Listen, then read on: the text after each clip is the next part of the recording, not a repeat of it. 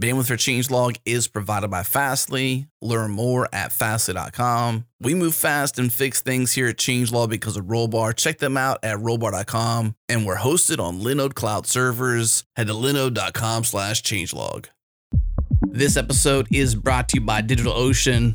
Guess what? DigitalOcean recently added MySQL and Redis to their list of managed databases. Their full managed databases lineup now includes the three most popular databases out there for developers: Postgres, MySQL, and Redis. Eliminate the complexity involved in managing, scaling, and securing your database infrastructure, and instead get back to focusing on building value for your users. Learn more and get started for free with a $50 credit at do.co/changelog. Again, do.co/changelog.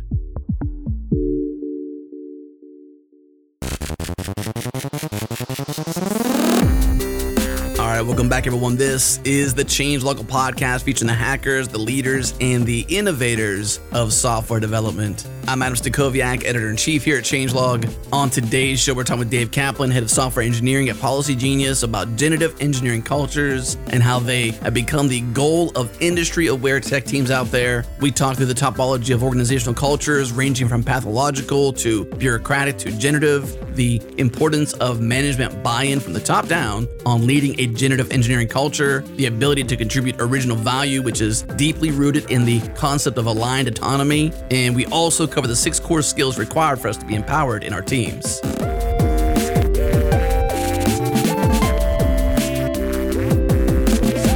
So Dave, we're here to talk about generative engineering cultures, something that's important to you at Policygenius, and you've written an excellent post for us on changelog.com all about that topic. Why don't you kick it off by telling us, what does that even mean? Generative engineering culture? New terms for me and probably for a lot of our audience. How do you define such a thing? Yep. So I'll start with the end, what the goal is, because I can probably say that concisely, and then we can talk for quite a long time about what it actually means. Goal that I have for my engineering org is I would like at least 75% of them, of the individual engineers, to be contributing original value, something that they conceived, some opportunity and solution on a regular basis. Here at Policygenius, we have a cycle of planning every 4 months. So I think that's a good time period where I can expect engineers to contribute that type of value. The generative term actually comes from this guy, Ron Westrum. He wrote a book and a series of articles in the 90s where he went and he studied different organizations. And he wanted to understand what type of cultures existed out there. And he came up with this spectrum of organizational cultures. And so what he found out is that, okay, on the really negative side, let's say all the way on one end of the spectrum, there are what he calls pathological cultures, very fear-driven, very siloed. Everybody just does what they're told. If you follow the news recently, it's something like Theranos. Great book, by the way. It was an amazing book. So I can, as soon as you say that, I'm thinking, exactly how that book played out. It was very pathological. So was The Leaders. Good book and good Netflix documentary. Oh, is there a documentary? I haven't seen the documentary yet.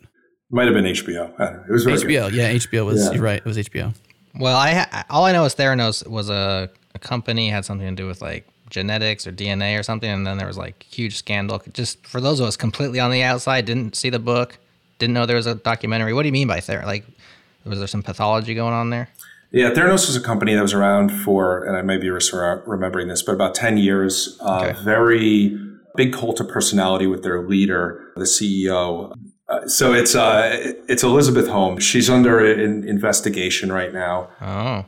And basically she had this very novel idea, which was, can we as consumers go to CVS or Walgreens or whatever, and can we have a machine that will take our blood and take a very, very small amount, especially for those of us who are deathly afraid of needles, and can it run all sorts of tests on it, genetic tests, to understand your health and to understand potential risks that you may have down the road. Essentially, it's like going to Quest Diagnostics, but doing it for a very, very low price and doing it in a very, very easy way. And so they were trying to develop this software and hardware that would do that. And I think they raised billions of dollars. Billions, yeah. They had everybody in the world that was like rich or influential in Silicon Valley, in venture capital, giving them lots of money, from the Clintons to, political to Silicon Valley titans, whatever it might be. A lot of people were really, and she was very captivating. She has these big eyes. This is going way deep into this. The book, by the way, is called Bad Blood. But she's a very captivating person. She's got these big eyes. Yeah, she's known to have big eyes that are, in quotes, beautiful. I think she's got nice eyes, but she didn't blink very much, And so they were just big eyes that were just very captivating. So when you would speak to her, it's intimidating and captivating. So you felt like you had to follow her, even though she may not know what she's talking about. She seemed like it very much. So she was a very good leader in those ways. I see. Yeah. It got so dangerous that she actually would overrule literal scientists on the true scientific ability from being able to take this small amount of blood and examine it without diluting it too far and all this stuff. And she was very fixated. And this is why it's called pathological. She was very fixated on the idea that you can have this device in your home. You can have an iPod. Mm. Anyway, so we're way upstream. My fault, I think, for asking for... Kind of worth it, though. It really describes the pathological. So, a pathological culture. It's all surrounding the singular individual from the top, right? Oh, and people in her organization were deathly afraid of her. She not just while they worked for her. After there were whistleblowers, she went after them legally, and they had these very, very airtight NDAs. And the reality was they were selling a lie for 10 years, and they just kept raising and taking people's money. And so it's probably one of the worst modern examples of that. Another great example is if you watch the documentary on Fire, the company behind the Fire Festival. Oh, yeah. The guy who ran that also I would describe as having run a pathological organization, the same sort of fear in his employees, even in the face of what they knew was an impossible task. Huh. Yeah. I think the reason why it's kind of important to maybe even understand the deeper parts of that is because you got people out there thinking, where in the world should I work? Right. And so if you kind of understand an entire company's culture, let alone the engineering department's culture, then you can kind of understand, is this going to be a good fit for me, my personality, the kind of effort I want to put into my employment somewhere, whatever, my career. So I think really kind of there's somebody out there thinking, I've worked at a Theranos-like company before, and you know it very well when you've worked there and you felt fearful of the leaders and the the effects on you in your life. That's right, and it's definitely shaped me in my career. I can't claim that I ever worked for a company that was quite as bad as what they described at Theranos, but I've experienced different cultures and the good effects that it has on the people, and also the actual product that is produced, and the negative effects that it can also have. What he described as the middle of the road. So, pathological, nobody wants that. That's all the way on this one side. In the middle is probably the most common that we see with organizations, especially ones that have reached a certain size, is the bureaucratic culture. This day and age with empowered cultures and all that, I think bureaucratic is thrown around as a bad term, but there's a reason why it exists. It's a rules-based culture. Anything you do, if you're an engineer, are you following the tech vision? Or if you need to expense something, are you following these expense programs? And the idea is, with bureaucracy is to create as even and as fair of a process for a very unwieldy large organization. Mm-hmm. The trick is can you find a way as you grow to reach what's called a generative culture, which is the term that Ron Westrum coined, where you instead allow people and trust people to make really good choices on the ground, still reverse that decision-making process. And instead of having all the decisions either made through rules or through top-level management, have them made by people that are closest to the problem. Can you do that as you scale? And that is the challenge that I'm undertaking. That's what we're going through here at Policygenius and a lot of other companies as well. Just to frame it a little bit more, there's a book that came out a couple of years ago by Jez Humble and a couple of partners. Jez is, if you're not familiar, she writes the DevOps report every year. So they set out, her and her collaborators, to understand whether all of these modern practices that have come about in engineering in the last 20 years, generative culture was one of them, agile and Scrum and things like hackathons and CI/CD and all that, whether they actually fulfilled the promise of what they were preaching, you know. And so they tried to create a survey, a quantitative survey, to figure out whether these practices resulted in high-performing teams. Right? And the book is fascinating. Half of it is about what they learned and what actual techniques do contribute and which ones don't, as well as half of it is, because I think they anticipated that people are going to question their methods, is just a study in how they created this survey and how they got it to what they call a quantitative state rather than it just being qualitative. And out of that, they did find that generative cultures and the aspects that define a generative culture are one of the biggest indicators of a high-performing team. Mm-hmm. Okay, and what that means is just what I said a little bit earlier, is that decisions are made on the ground. People can come up with original value and find opportunities and actually find the solutions and execute them on them, independent of top-level sign-off, and they can do that on a frequency. It's a culture, and this is something that resonates with me, it's a culture where nothing falls through the cracks. When you're a part of a bureaucratic culture and, you know, your headcount needs sign-off, your roadmap needs sign-off, somebody's dictating your every move, things fall through the cracks. You know, I'm accumulating tech debt, I'm accumulating product debt, security debt, you know, whatever. And you always feel like you have to ask for permission to solve those problems. And when you do get the permission, it's usually few and far between. If you're lucky, maybe 2 projects a year between the big, you know, product projects. Yeah. Yeah. So can you find a way where you can solve the product requirements and you can solve these issues which cause real slowdown and churn on teams and empower people to do it and make the right choice? That's the challenge, which I think most companies try to attain. Few do, and then the ones that do have a lot of difficulty maintaining it over time. Yeah. And so that's a lot of what I wrote about. Do you start out as a generative culture, or do you have to evolve into it? You mentioned scaling into. I'm not sure if, do we generally, as we create cultures, begin either as a bureaucratic or pathological terribly, and then move into a generative, or is it sort of like, can you just jump right into generative? It's a good question. I think it depends on the company and the size of the company. I don't think small companies start out as bureaucratic. That usually happens over time. 4 or 5 people in a WeWork, you know, everybody wears 1,000 hats and has full autonomy to make decisions. Mm-hmm. Right. But certainly as the size, you know, usually around the time you get to, okay, 100, 200, 300, now you start to layer in rules and approvals and check here and check there, or, you know, even worse is, you know, the long roadmap. Here's what we're going to do for the entirety of next year, and have your work spoon-fed to you. So I think the answer is that, no, you don't start out. You do start out sort of in a generative way, but it's more on accident than deliberate. And then I think very naturally you work towards a more bureaucratic as your leaders move up in the organization because they've hired a whole bunch of folks.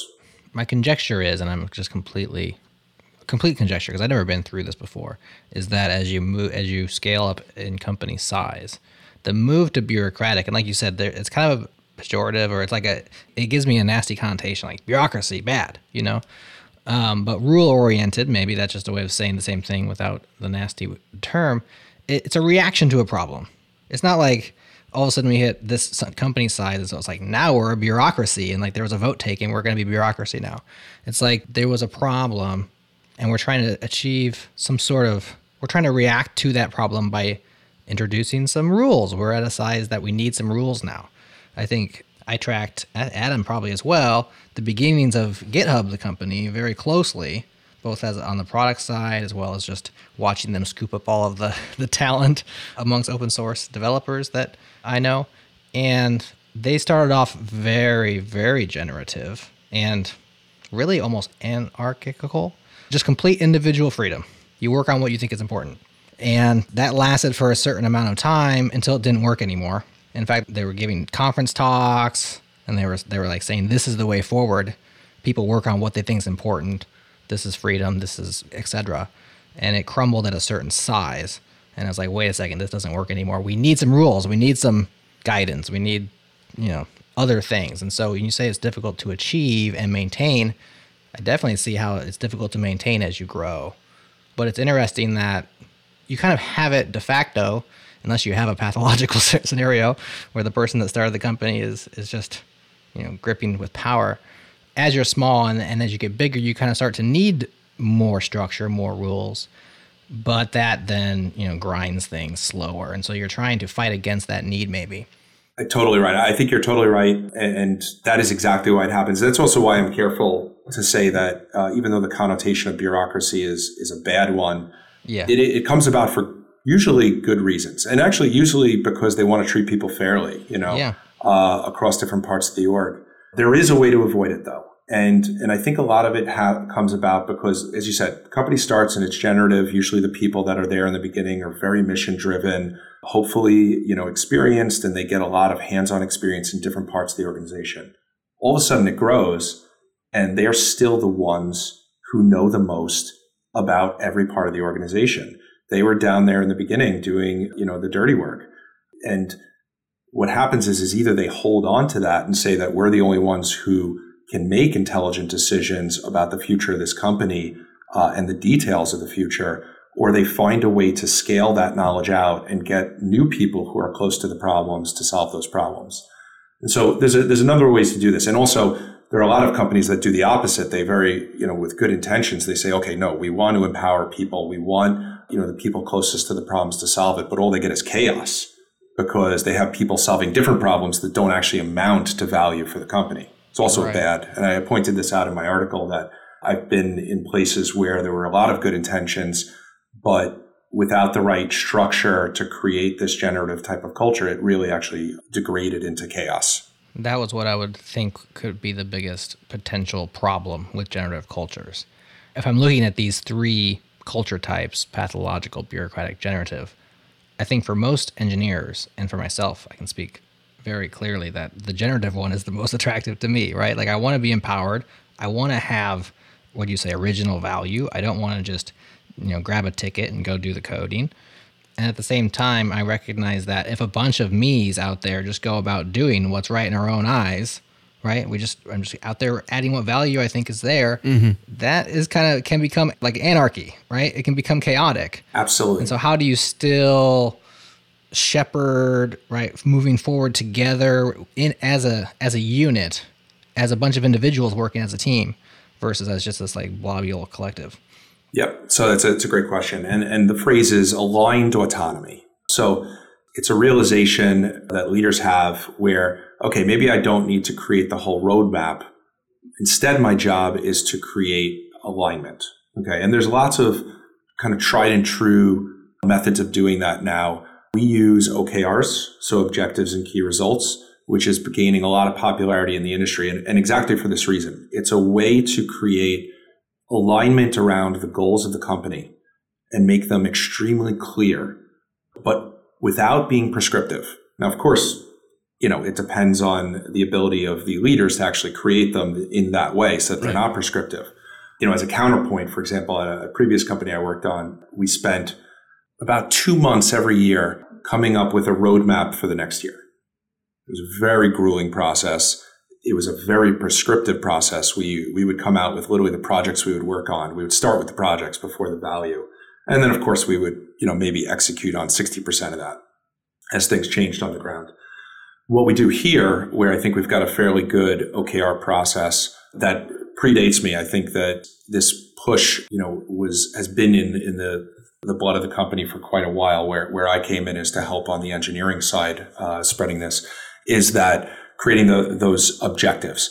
So for example, maybe they are top level objectives of we are going to achieve X revenue at the end of this year. Maybe it's a little more detailed, X revenue in these business lines with this NPS score, Net Promoter Score, to make sure that we're doing it, but without sacrificing customer happiness, right? We're going to have this level of engagement with our products. Very, very objective-based things that if we achieve will lead to the success of the company, but in no way are prescriptive. Now, those are top levels. And so what happens is, you know, we start at the beginning of the year with, you know, the leadership team collaborating and generate these very, very few top-level objectives. And then every department goes and takes what's my piece of that. Okay. And as it goes down, it gets a little more specific because, you know, saying, you know, revenue and, you know, customer support, you know, is not surprising, shouldn't be surprising to any company.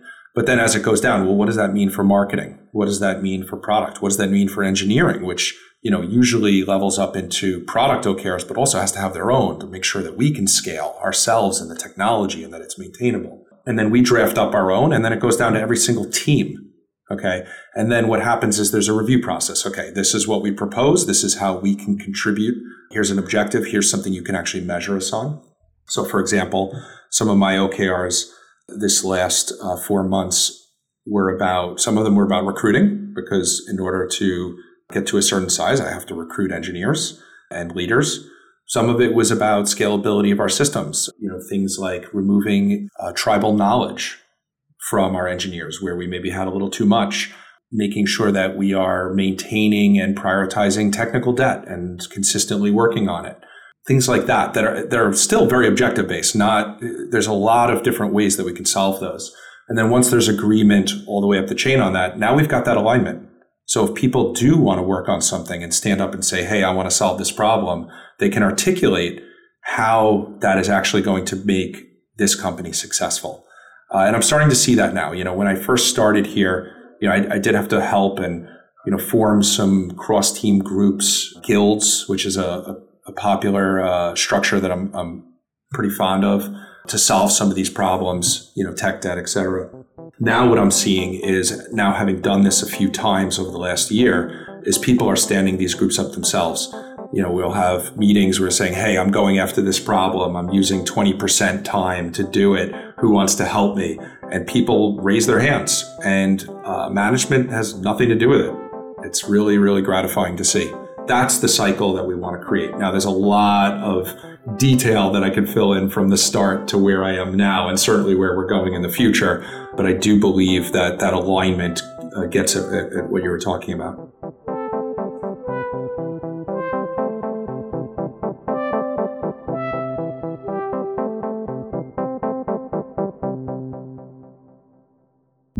This episode is brought to you by Git Prime. Git Prime helps software teams accelerate their velocity and release products faster by turning historical Git data into easy to understand insights and reports. Because past performance predicts future performance, Git Prime can examine your Git data to identify bottlenecks, compare sprints and releases over time, and enable data-driven discussions about engineering and product development. Ship faster because you know more, not because you're rushing. Get started at gitprime.com/changelog. That's GITPRIME.com/changelog. Again, gitprime.com/changelog.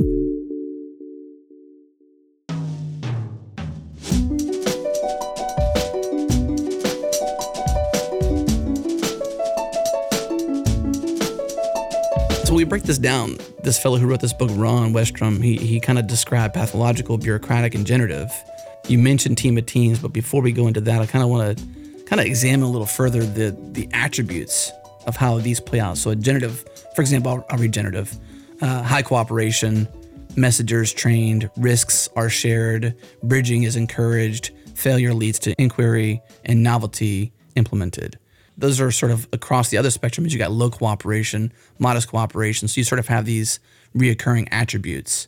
Why do you think he chose these particular attributes to sort of describe that? And how do you see them play out? Like, for example, messengers trained. What does that mean? Yeah. So, and even the, you know, some people might call this an empowered culture. I do think generative is the right one. And the reason that he chose that term is because he was trying to describe the outcome. What happens when you create this type of culture? There are many ways to potentially create this, but in the end, it will generate value from every single person.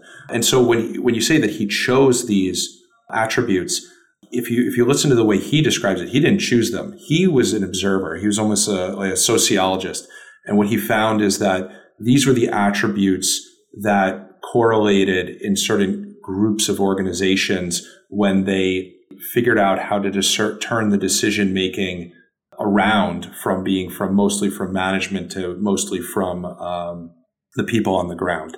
So yeah, I wouldn't say he would describe it as the, you know, he chose these, but these are what he observed. Gotcha. If that makes any sense. And Jared, something you said before was naturally you and someone like you would want to be in a generative culture. from a brain perspective, we fare better when we're involved in our choices. Mm-hmm. So it would make sense as a human being, I would desire to be in a generative culture. But what seemed like was coming out was almost like a good culture would be a mix of bureaucratic, because as you said, Jared, you got to have some rules at some scale, but you want to have a generative underlayer. Would you agree with that, Dave? I would. And this is actually a discussion I'm even having right now, because I think as long as you're deliberate about what should be rules-based. So for example, you know, as you grow, you need an expenses policy. And you need a good way of saying what is in that expenses policy, what's outside of that, how does something get approved, what is the approval process. You can't just give everybody credit cards. That is a great example of something that probably should be bureaucratic, and it's probably okay as long as it's not too arduous, but I don't think limits the creativity and output of the company. Right. Similar is, you know, things like HR rules and processes, you know, things like performance reviews, et cetera. However, if it's about the core value of the company, if we're talking about a software company, which Policygenius, you know, is a software-driven insurance marketplace, then it's really about the way that the software is developed. Who decides what the solution is? Who decides what problems we're solving? And is that at the team level, or is that from the CEO? Right. Okay. And you hit on a point that I think has actually been studied and has been proven. You talked about how that's a place I want to be a part of, right? And that's one of the reasons why you want a generative culture, is because it makes it worth doing. Yeah, it leads to employee happiness, satisfaction, it leads to low attrition rates, and it also leads to high-performing teams that add value to the company. So it's a win-win if you can achieve it, but it's not easy.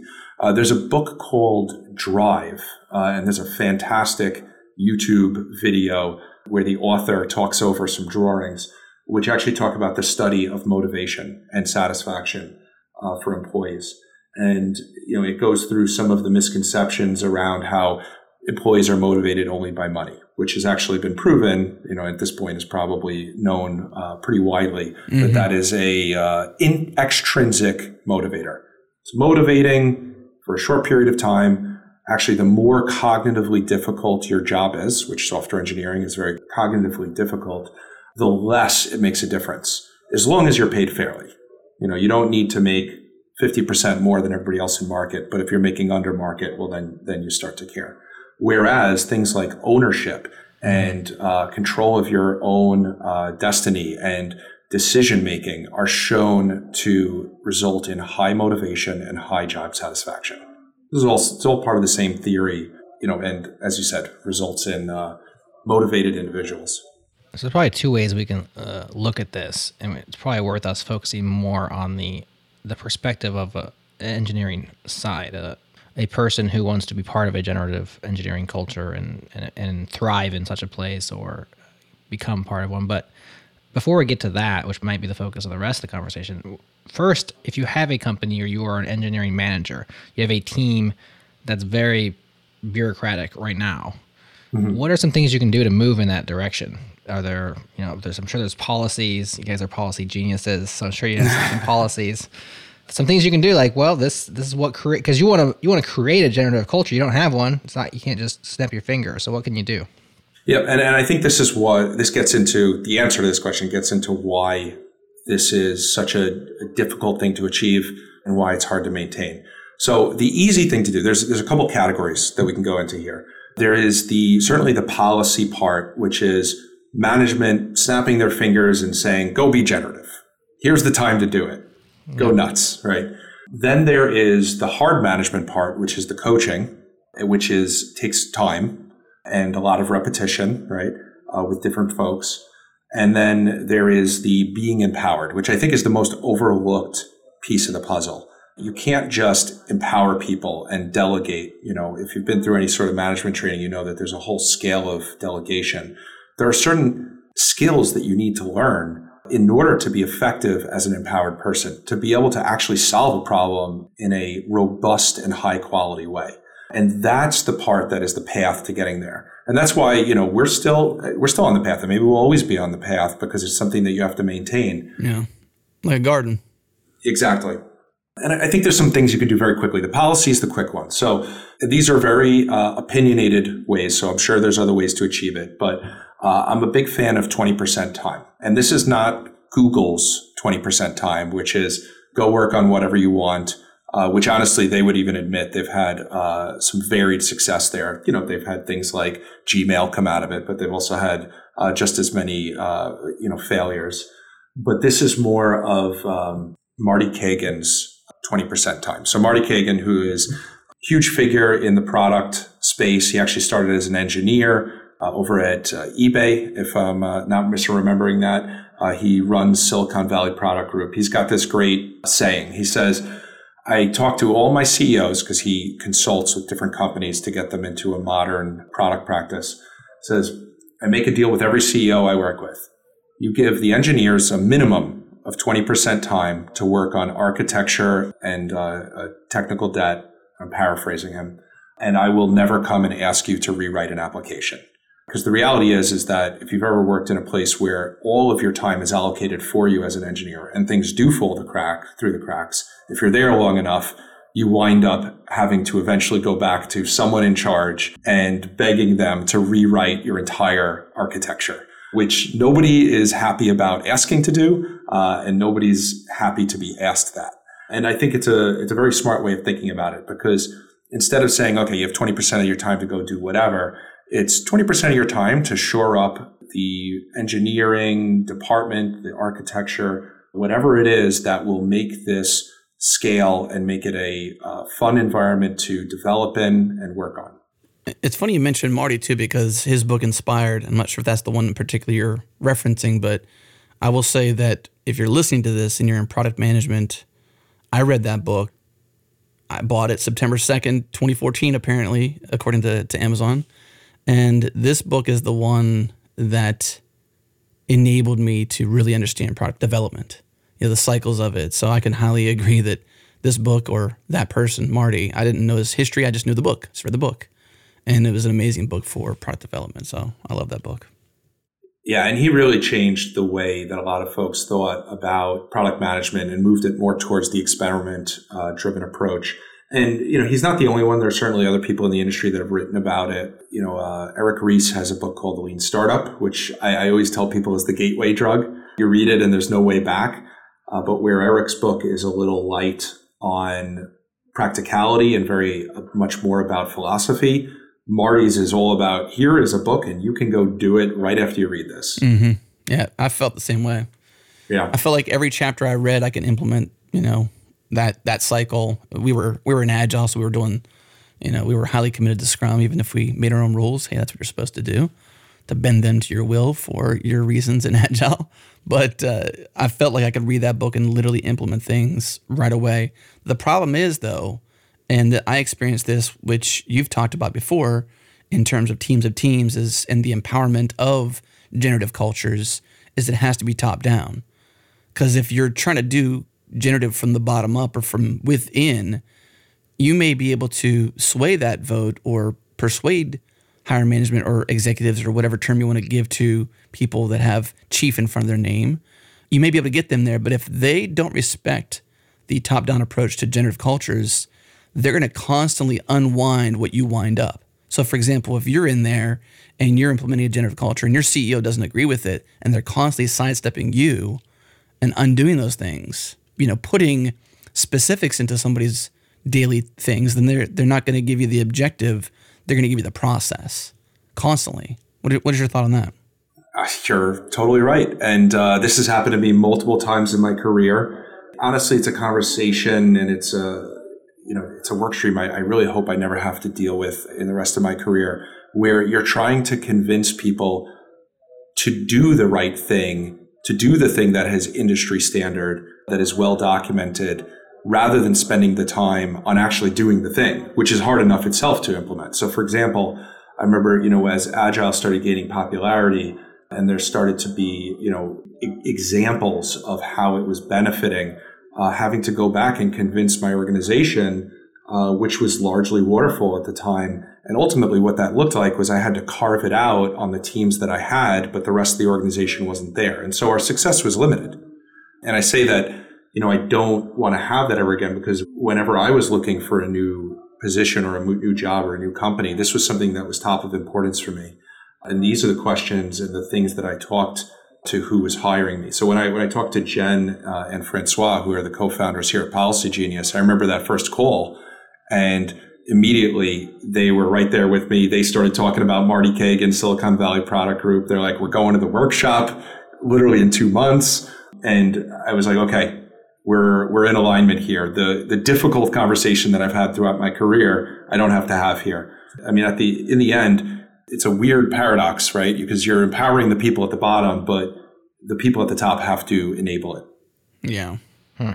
So is this idea of a generative culture, has this become such a buzzword in our world, in software creation, in startups, in product development? Is this a really well-known thing that people are actively subscribed to, or is this a newer term that people are still adopting, or are they already doing it, they just don't know it? So many people are doing it and don't know it. And so, they've been either burned in the past or they've had great mentors. I've been fortunate to have some really great mentors throughout my career who've told them empower people, the right way to delegate, the right way to, mentor without, being prescriptive.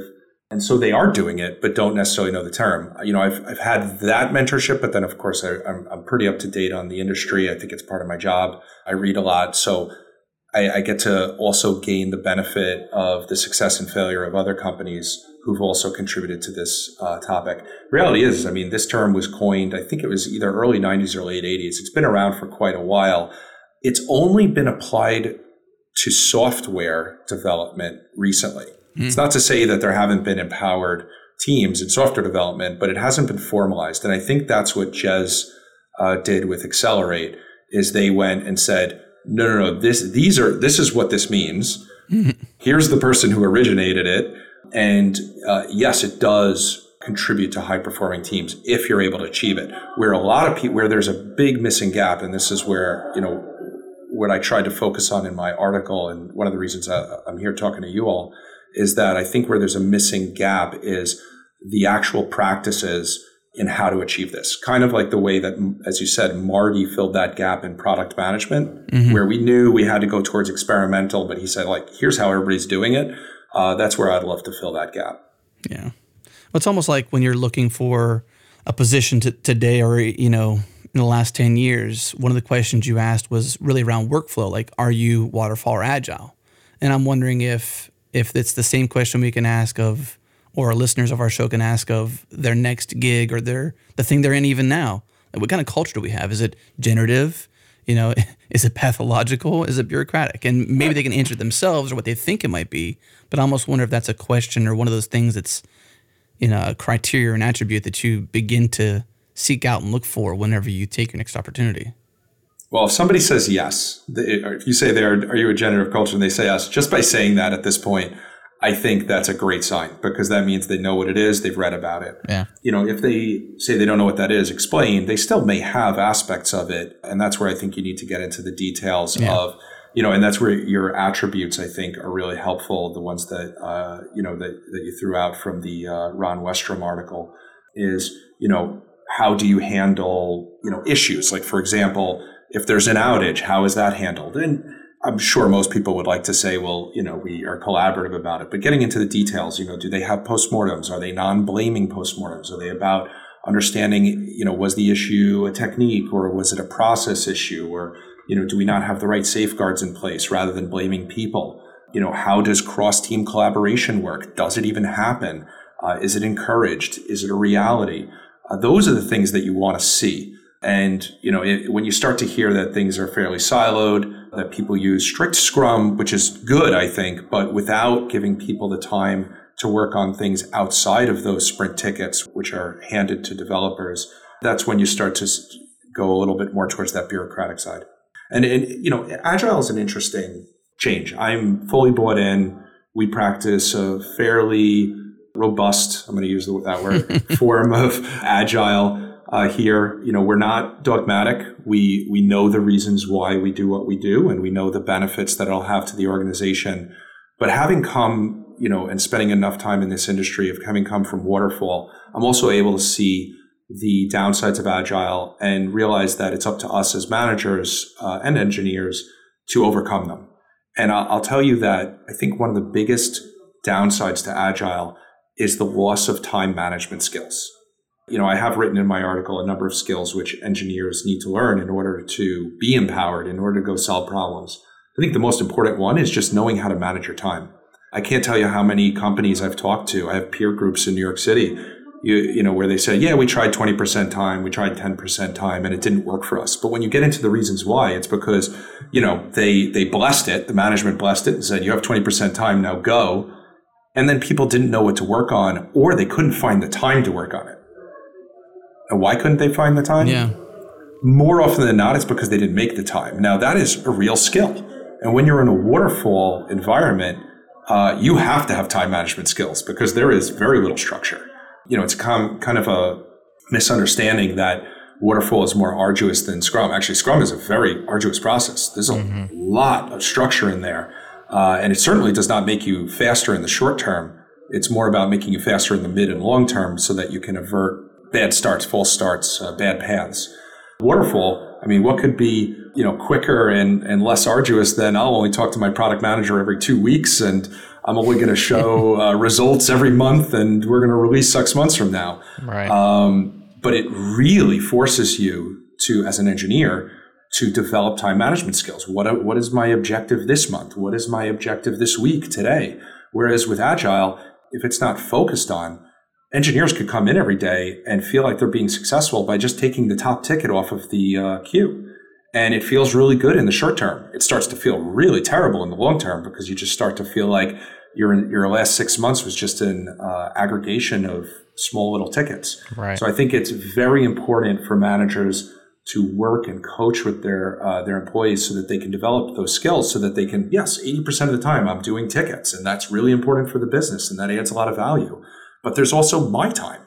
And it's super important for me in my career to be able to figure out how to be creative, not just in the technical solution, but also identifying opportunities and also my own solutions, not ones that the product manager gave to me. There is that aspect of Agile that I'm very acutely aware of.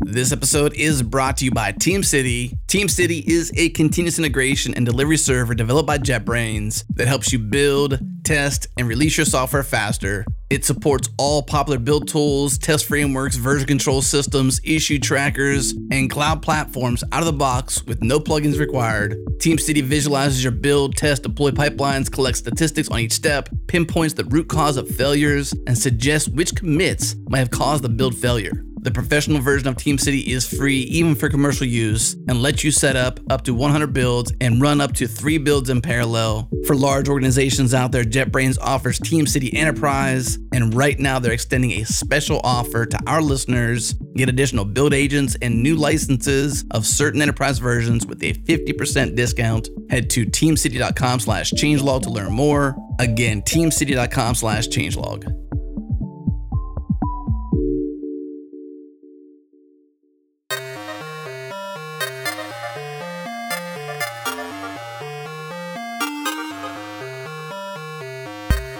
So Dave, one of the things you mentioned that you have to be able to have to engender this culture is people who are skilled to be empowered, or they can thrive in an empowered state without descending into the chaos that is the fear, right?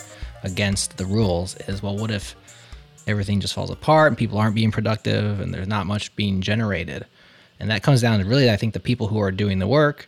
You had laid out 6 core skills that are required to be empowered. We talked about time management and planning, but this is really from your perspective, you're coaching these things to people. And so I'm curious, when it comes to time management and planning, like, how do you coach that? How do you teach that? Like, how do I decide what to work on if it's not dictated to me?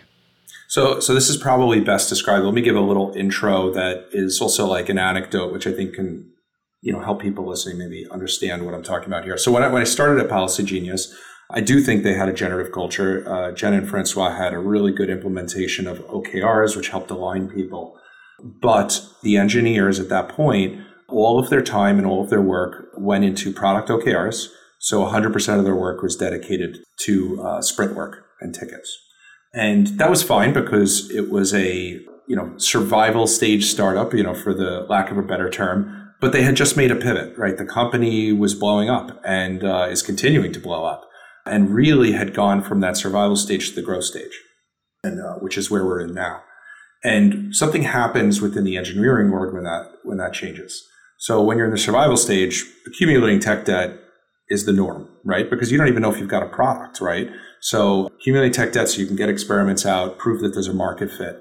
But once you got that market fit, now you have to, in a very appropriate way, pay down that tech debt and also continue to pay down and make sure that your architecture is maintainable, scalable, extensible. So when I started, I didn't know what the problems were, and I, you know, did my round of one-on-ones, and different folks told me about different problems they saw. What I did is I put together a survey, and I modeled it after, it's another one of product trick, jobs to be done survey. I'm going to throw out a lot of terms here. We don't have to go into all of them, but so I modeled it after jobs to be done survey, very long survey, like 40 questions, but essentially broke apart and shredded the engineering workflow all the way from gathering requirements to delivering and maintaining software and everything in between. And basically asked people to rate, you know, level of frustration and level of sophistication on each of those areas, you know, from 1 to 7, 1 to 7 Likert scale. So out of that, I got a nice quantitative read as to where the problems were, because I was new, you know, and I didn't want to be the wrecking ball and come in and apply blanketly a whole bunch of solutions where there weren't problems. So that helped me get buy-in from the team, and also helped them all gain awareness of what each other was facing and what problems were ubiquitous. Out of that, what we did, and this is in the first month that I started, we created 20% time, which was fully agreed on by Jen, the CEO, and the head of product, Francois. So we gave them the time, and then we gave them a little bit of structure. I said, okay, well, we don't have a generative culture yet. We don't have these 6 skills that we're about to go into. So how can we get people to solve some of these problems? Well, let's create guilds, okay? Spotify guilds, all right? And let's get people from across different teams to band together to solve very specific problems. So we had a DevOps guild to go after CI/CD issues that we were having. We had a quality guild to go after some test automation issues that we were having. We had a data engineering guild to go after some proof of concepts that we wanted to do for our data warehouse. We had a front-end guild to go after front-end standards, which we had identified as being different on every team, and there was a lot of difficulty with moving between teams. So we had the problems, so we identified the opportunities. Now we have these groups of people who could solve them. And so that was the trick of when I started the generative culture, is I said, okay, I'm not going to run any of these groups. I'm going to nominate somebody, and none of my managers are going to run these groups either. We're going to nominate one person who's an engineer on each of these guilds to be the chairperson. And it is their responsibility to come up with a charter. What is it we're going to solve? How are we going to work together? How often are we going to meet? How are we going to do work? And then to get back together. And ultimately, they were responsible for the success of those guilds. And these are people that, you know, had never led big initiatives before, but showed a lot of, you know, of wanting to do that. So by nominating them and then having those periods of one-on-ones or check-ins, let's say every week in the beginning, to see what problems they were coming up against. And at first, because they had never run initiatives like this, there were tons, you know, how often do we meet? How do I get people to work on tickets for my guild along with their sprint tickets? Even though they had 20% time, that was still a difficult problem. And to get people to figure out when to do this work, and how do they pair program, and how do they coordinate?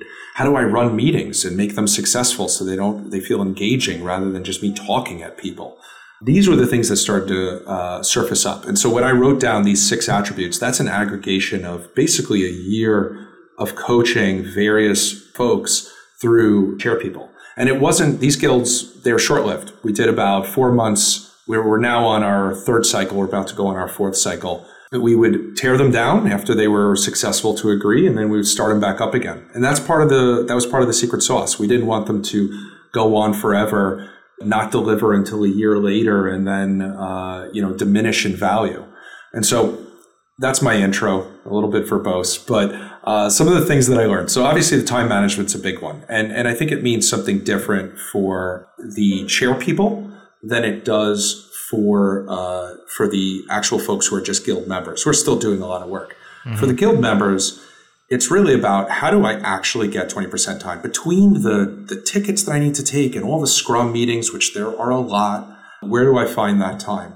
And so it's a lot of coaching with people to, and on the very smallest scale, make sure that when they come in the morning, they know what they want to achieve. And when they leave, they can measure up against that plan and either say I was successful or not. And hopefully they're more successful the more that they do that. But then also to plan out their entire week, their entire month. If you think about it, 20% time, what does that mean in a 2-week sprint? I mean, that's 2 whole days. So, you know, can I group it together? And instead of doing an hour every day, which requires a lot of, you know, context switching, can I put a block on my calendar 2 weeks ahead of time and say, no, these days are going to be dedicated to the guild time and everybody does the same so we can all, you know, get up together and pair program. For the chair people, it means even more because not only is it doing that, but it's also planning the meetings. It's setting up meetings. It's creating agendas. Yeah. It's planning out. It's a part-time job. Yeah. On top of their full time in some ways. It is, but it's one of those skills that as you do it, it feels really, I mean, it's like anything else, I guess. It feels really tough and it does feel like a second job at first, but after you've done it for a cycle, it starts to become automatic. And it actually, you start to realize that you're being more efficient with the rest of your time as well. Most of the engineers that have achieved a good balance of this 20% time, they feel like they can do 4 or 5 things at once now. I've got, one tech lead now who recently became a tech lead that was on 2 different guilds, you know, mentoring somebody new and doing sprint work all at once. You know, and they start to feel on top of the world. And really all that changed is they learned some really, really good time management techniques. So that's why it all definitely starts there. And it's also really important for their career development. You know, we all have a different definition of, okay, what does it mean to be a senior engineer or a staff engineer? But one thing that is actually becoming fairly consistent is it's not just about technology anymore. You know, just because you're the deepest in technology and you know the you have the widest breadth doesn't mean you have the biggest impact. And so to really be a staff engineer, I think there's a lot of other skills you need. I mean, because if you're mentoring people, well, then you're now having an outweighed impact next to the engineer next to you. And in order to do that, you have to be able to balance your time. If you're, you know, heading up a guild or something like that, you're having a strategic impact on the organization. So these are things that really help people advance in their career very quickly. So it's all good skills to learn inside and outside of a generative culture. Would you say that a generative culture is a culture that desires to create leaders? Absolutely. And I think that's the perfect word, leaders. Doesn't mean managers. And I think a mistake from a lot of older software companies, certainly some of the places I've been, is the only way to progress your career is to become a manager. But more and more, you find companies creating this dual track career progression where going up the technical individual contributor track doesn't mean that you're not a leader. You are absolutely a leader. You're just not doing performance reviews. You know, you're not giving people performance lists. Instead, you are leading in a different way through actual like technical acumen, changes to the technical vision, things like that. The reason why I asked that was something you said, and I wasn't sure if like your philosophies on guild creation and leadership within those guilds is directly attributed to a generative culture and this idea, but something you said there was that you didn't give the guild leadership, or that I think you called him a chair, to somebody who's already a manager, to somebody who's already in a leadership position, because one of the ways that you create a leader is giving an opportunity to lead or enabling the ability to lead. It's not just simply, you know, stamp them and boom, you're a leader. It's more like sometimes you can't even be a leader unless somebody else believes in you, almost like representation. I can go back to the very moment I understood what leadership meant for me. I was in the military, and I'll share a quick story because Jared loves these, or at least I think he does because he says so. But I was in, you know, real quick, you know, kind of overview of how a unit works. You have different lines, I suppose. That's probably too vague to explain. Long story short, I was not a leader, right? The person who was a leader, first squad leader in the front, that was second in command of our unit, was basically just not doing right. And all of a sudden, the drill sergeant said, "Hey, Stakoviak, first squad leader." and I broke rank, came up to the front and stood in that place. And at that moment, you know, for lack of better terms, I became a leader. Over the next several weeks and months, I learned what that meant, but I didn't think about being a leader until somebody gave me the chance. And I think it's those kind of cultures that enable that. I can't say would have never, but I tie everything I've done in my life back to that moment of being given an opportunity to lead. Even though I didn't earn it, probably couldn't even do it, I learned how to. The same thing happened to me. Back when I was at Bloomberg, I remember the head of the department came to me, you know, 2-3 levels above me at that point. I had heard that I had a knack for SQL Server, right? I became a bit of a database guru, and said, we have a big problem with consistency of this technology. We use it on all of our teams, but there's no consistency in the way that it's written or the way it's deployed or maintained.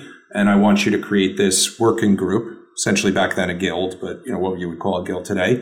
And I want you to run it and create that consistency. That was my charter. And I felt the same way you did. I don't know if I deserved it. I don't know if I was ready. I don't think I was ready. But it really gave me a taste for leadership, and I realized that I liked it, you know, that organizing and that empowering. Yeah, from that day forward, I was never the same soldier, you know. I can go in all the ways, but it doesn't matter, you know. But I can say in every way I had changed because, I don't know, I just felt like somebody desired for me to excel and be better. And so because somebody believed in me, I believed in myself. I love that. And that is a lot of it, right? I mean, the teacher this in management, right? You know, make sure you give at least hopefully one compliment to every 5 constructive criticisms. Mm-hmm. But the same thing goes for delegation. I mean, you got to delegate to people, and it shows no matter how you do it. Even if you take a very high security approach and say, hey, come back to me with a plan so I can review it, you're still telling somebody that you believe they can do it, you know, which is very gratifying. It definitely changes the way that people think about themselves, just as it did for you. Yeah. Well, let me ask a question from a different angle then, or we're talking about leadership. What every leader needs is at least one follower, and sometimes multiple followers. And there's a real and valuable place for followers as well. And there are people in organizations that don't want to lead. Maybe they're naturally a wallflower. Maybe they're very good at what they do, and they don't want more than that. Is a generative culture a place for them? Or do you need to be a self-motivated, thriving leader, you know, kind of a personality in order to have a place in such an organization? It's a good question. And I think most engineering leaders struggle with this because it's, you know, you get to a point with, you know, people who are very good individual contributors, you know, and how far can somebody go in their career without ever expanding out? I think there's a lot of nuance, to be honest, because there's so many skills involved. So it really depends on case-by-case basis. Here's my part of my belief is that you don't need to lead some big initiative. I mean, there are some skills that people don't enjoy or don't ever want, whether it's presenting or leading meetings and things like that. But you don't need to be that type of leader to produce original value. That is what I expect. So you can do that independently. You can do that as part of a group. You know, you can be the one engaging and synthesizing the solution. We have part of our career rubric focuses on product focus. Okay, we say that we want, and then this is also part of our identity. We say we create good product engineers. And what we mean by that, and this also goes back to Marty, so I'm stealing from Marty Cagan. It says if you want innovative products, then you need your designers and your engineers to be involved with synthesizing the solution. So that's on the product side, right? That don't have the product manager come to the engineer with the solution, have them come with the problem that the customer wants solved, and then they can find the right way to solve it. But I think the same thing goes in these guilds. Maybe the leader is not even the one. I have some guilds where honestly the leader is not the one, the thought leader, and that's totally okay.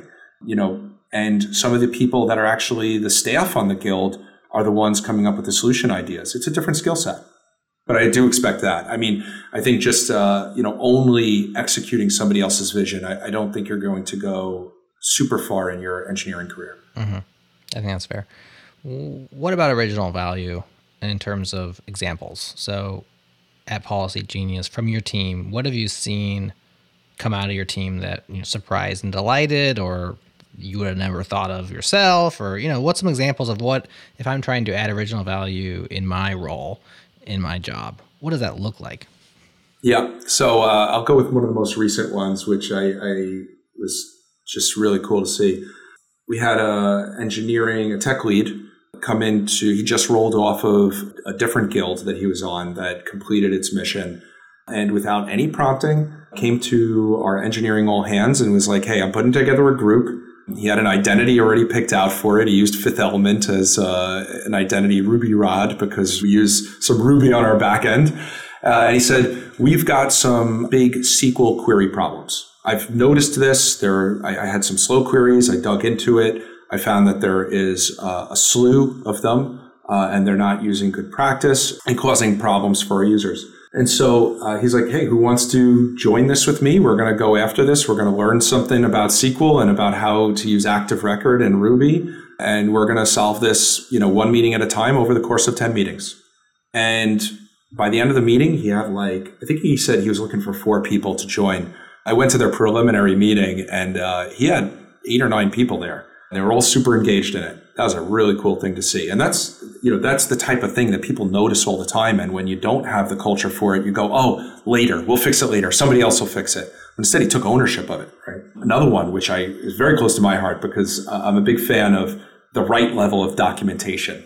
And I don't think we had the right level of documentation. We had a little too much tribal knowledge going on, which is very common with a smaller startup that grows into a bigger one. The folks that have been around kind of know how to set things up. But it becomes a problem with scaling.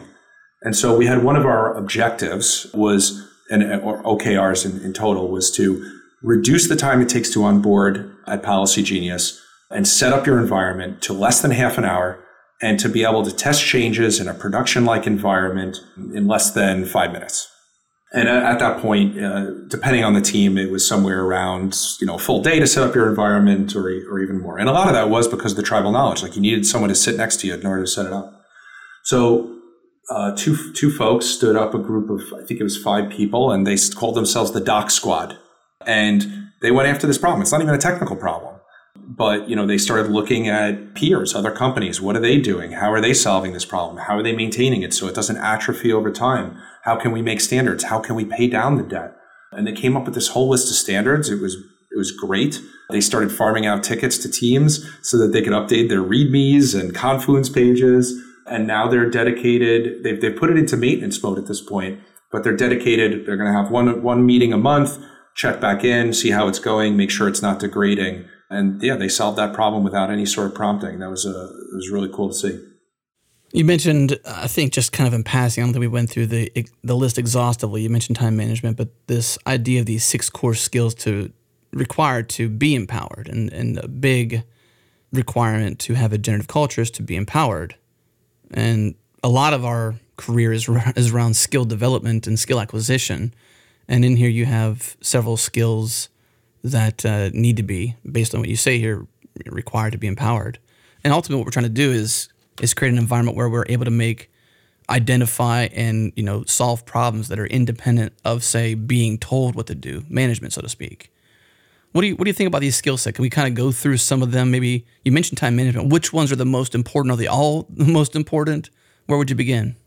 So opportunity identification is the second one I had on there. I tried to put these in what I thought was order of importance. That's an interesting one because when your culture is not generative, you don't see opportunities, you see problems, and you get angry about them, especially in a culture where things fall through the cracks. Using the opposite example, if we didn't have a generative culture, that person who started up this, SQL paydown, guild might have looked at that and been angry that this had happened and probably would have complained to their manager. But when you start realizing that actually these are not problems, these are opportunities that we can solve, we can learn from, we can make the system better, and that there's always going to be debt. You're always accumulating debt. You're never debt free. I've never heard of a company that's been debt free, but that you can, that you can make these a strategic pay down task and really motivational. I think that's when you start seeing them as opportunities. But when you start tying that to your own career development and realize that the act of solving this is actually going to increase your technical knowledge, your understanding of the system, your ability to manage your own time, to manage quality, to tie that into the goals of the company, I think that's when you start to see these as real opportunities. And then you see opportunities everywhere. So that's a skill. I think it's a bit easier, but it's definitely changing the perception of people. That's a personality kind of thing, though. There's a lot of people who are negative thinkers, and it's easy to say problem. Then you have positive thinkers who say opportunity, right? I don't know if you follow this fellow named Jocko's well-known. Basically, you'd say, I lost my job today. He'd say, good, because now you have time to go find a new job, maybe a better job, right? So it's never like, oh, end of the world. It's more like good. Now you have time to train harder. Now you have time to find a new job that's better for you.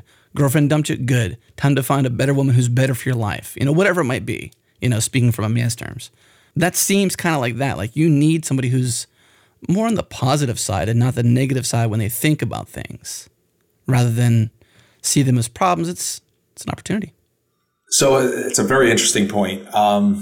My philosophy or my thought on this is, I think you're right. I think people are naturally more positive, some are naturally more negative. But I do think there's something about the way that you talk to yourself and the way that you use language that affects how you think about things. So here's an example, a personal example. Previous company, one of my favorite managers, I remember I was having a conversation with him and I'm like, okay, I'm worried about this. I'm worried about that. I'm worried about that. He said, stop saying that word. He said, yeah, you can be concerned about things, but you can't be worried about things. And he said, he said he struggled with that himself also because he took a lot on, and it started to weigh him down even after he left work. And I think there's something about that.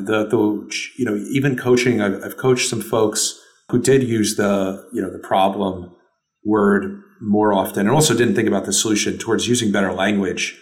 And you can see a difference in the way they act. They definitely have a natural proclivity, and that's true. Let me riff on this for a second because this is strange. I've actually been thinking about this exact casting because I'm more of a pessimist person. And the optimist in me says I'm a realist, but the pessimist says, nah, you're just pessimistic. And I've found myself, I'm very good at poking holes in ideas or solutions. I can see what's wrong with things. Maybe I'm critical. So the optimist would call me perceptive, but maybe I'm just critical. And so I find that a lot of things I'll say, here's the problem with that. And it's just the way I talk. And I've noticed that I say that a lot. I start a lot of things with, here's the problem. And I started catching myself and realizing that I'm saying that a lot. I'm saying, here's the problem.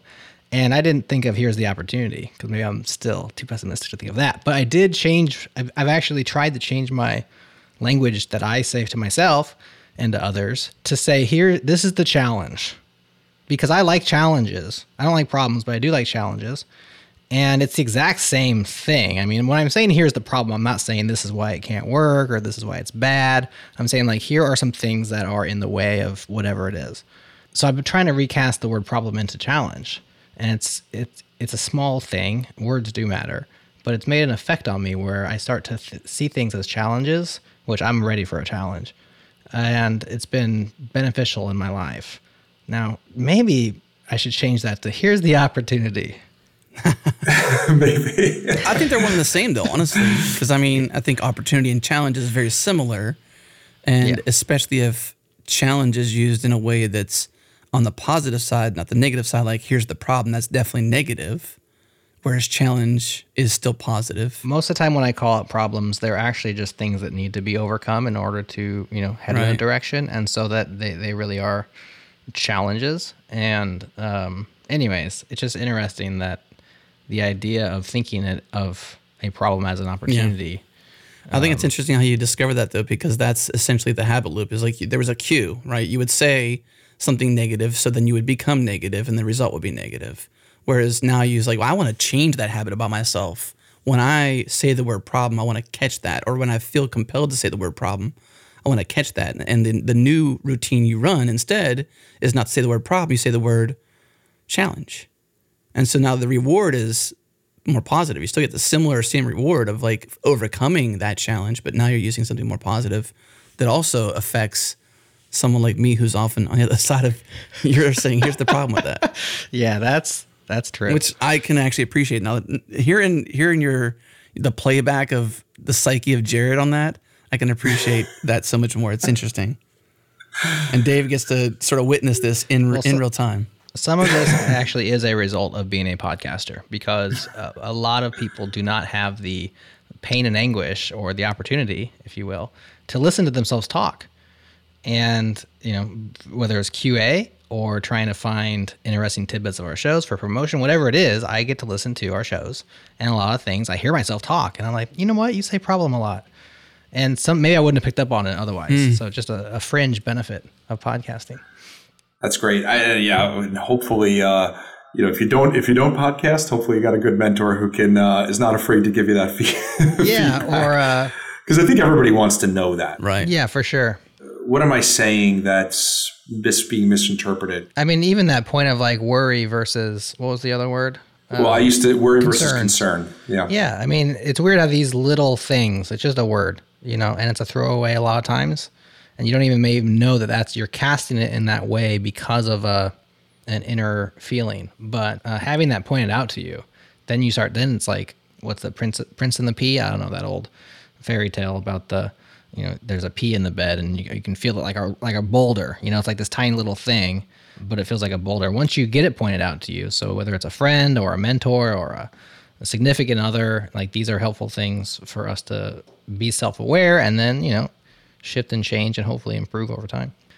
So identifying opportunities, probably running up against our time here. I don't know if we want to go through all 6 of these, Adam, but they're all written down on the post. Let's say them at least if we can't go through them all. Yeah, I could do some quick ones. Yeah, hit them real quick then. Yeah, so peer organization is one, and stakeholder communication. It's probably 2 sides of the same coin. Peer organization is very much, it's still a communication thing. It's a planning thing, but how do you get people rallied around an idea, make sure they understand it, they embody it, they own it? Stakeholder communication is the other side of that. How do you make sure that when you're solving a problem, you're not doing it in an ivory tower, which often happens in engineering orgs, and that you're really eliciting feedback about the solution from folks around you? So, you know, in a lot of cases with engineering, actually, the stakeholders aren't like product. It's actually a lot of times like senior engineers on other teams who might, you know, be affected by whatever you're paying down or whatever tool you're building. Scoping is a big one, and I actually added this later on, and I think that's the result of having done this very concertedly now for about a year. Is one thing I've seen trip a lot of teams up is they've got the great mission, they've got good communication, they've got good external communication, but they just bit off more than they could chew. I mean, every problem you can work on for years, you can probably work on forever, is knowing how to really chunk it up. And if you're doing something like 20% time, make sure you're getting value out, something that makes you feel good and adds and changes the organization in very, very small increments. And so there's a lot of framing, and that's a difficult one to learn. And there's a lot of technique that I think we can learn from product process there, things like story mapping. And then the last one is probably the most obvious one, but it's learning and application. And this is more about self-awareness, taking feedback and being able to act on it. None of this is possible, none of these skills, without being open to feedback, without eliciting feedback, without going home and replaying events in your head a little bit, and then thinking about how you can get better. I think once you get empowered, you know, to your point about having that opportunity to be empowered, the next step is finding out how to progress in that competency. It's a very complicated competency, leadership, and you need to be able to get that feedback and elicit it, or else you're never going to progress. Well, I know that this is a deep topic, and in some ways, as you've said before, highly opinionated, and that you've actually been down the road to kind of discover a lot of this. Would you say that this idea is still malleable? Or are you still working on it, or is this sort of fully formed at this point? So it's a good question. The article I wrote is opinionated about the methods, right? And in that, I'm saying that these have worked for me and my team. They've worked for me at multiple organizations. This is probably, because it's my last iteration of it, probably the most successful, because I myself have learned what to do and what not to do. So there's definitely other ways to do this, and you know, other ways to achieve this. And also, if you change other parts of the process, like let's say you're not using Agile Scrum, let's say you're using something else, then a lot of these methods probably will not work for you. Right? So it is opinionated in that way. I will say, and I'll probably be proven wrong by history in future times, but that generative culture is a pretty objective concept. I like the term rather than empowered culture because it describes the output, right? Mm-hmm. It's not prescriptive about the method. I'm being prescriptive about the method, but it's not prescriptive about the method. And it describes the attributes, which from my experience, you know, having worked at multiple organizations, I do think they're fairly consistent when you see a group of folks who can really, everybody can contribute and have decision-making power. Those are the attributes that I see. Well, Dave, let me say thank you for, one, your time today covering this with Jared and I at detail, at length in a podcast. That's very appreciated. But even more so, your thoughts behind all this and sharing them on changelog.com. So for those out there listening, we kind of opened up with this, but Dave wrote this and published it on changelog.com so that we can have an opportunity to talk through it. So Jared and I can have a basis to kind of dig deep into Dave's ideas and, hopefully shed some light on some changes you might want to do in your organization, or when you look for your next job or you look for your next thing, some insights into some new things you can consider when you could decide that next career move or the next team you want to join. Or if you're in a current team now and you're thinking like, wow, this is terrible. Well, we got a pathological person above us. That's why it's terrible, and some opportunity to change. So that's what I really hoped to get from this. And Dave, thank you for making that happen. It was great to talk to you. Thank you for having me on. I really appreciate the time and had a lot of fun. Awesome. We did too. Thank you for tuning into this episode of The Changelog. Hey, guess what? We have discussions on every single episode now, so head to changelog.com to discuss this episode. And if you want to help us grow this show, reach more listeners, and influence more developers, do us a favor and give us a rating or review in iTunes or Apple Podcasts. If you use Overcast, give us a star. If you tweet a link. If you make lists of your favorite podcasts, include us in it. Also, thanks to Fastly, our bandwidth partner, Rollbar, our monitoring service, and Linode, our cloud server of choice. This episode is hosted by myself, Adam Stukowiak, and Jared Santo, and our music is done by Breakmaster Cylinder. If you want to hear more episodes like this, subscribe to our master feed at changelog.com/master, or go into your podcast app and search for Changelog Master. You'll find it. Thank you for tuning in this week. We'll see you again soon.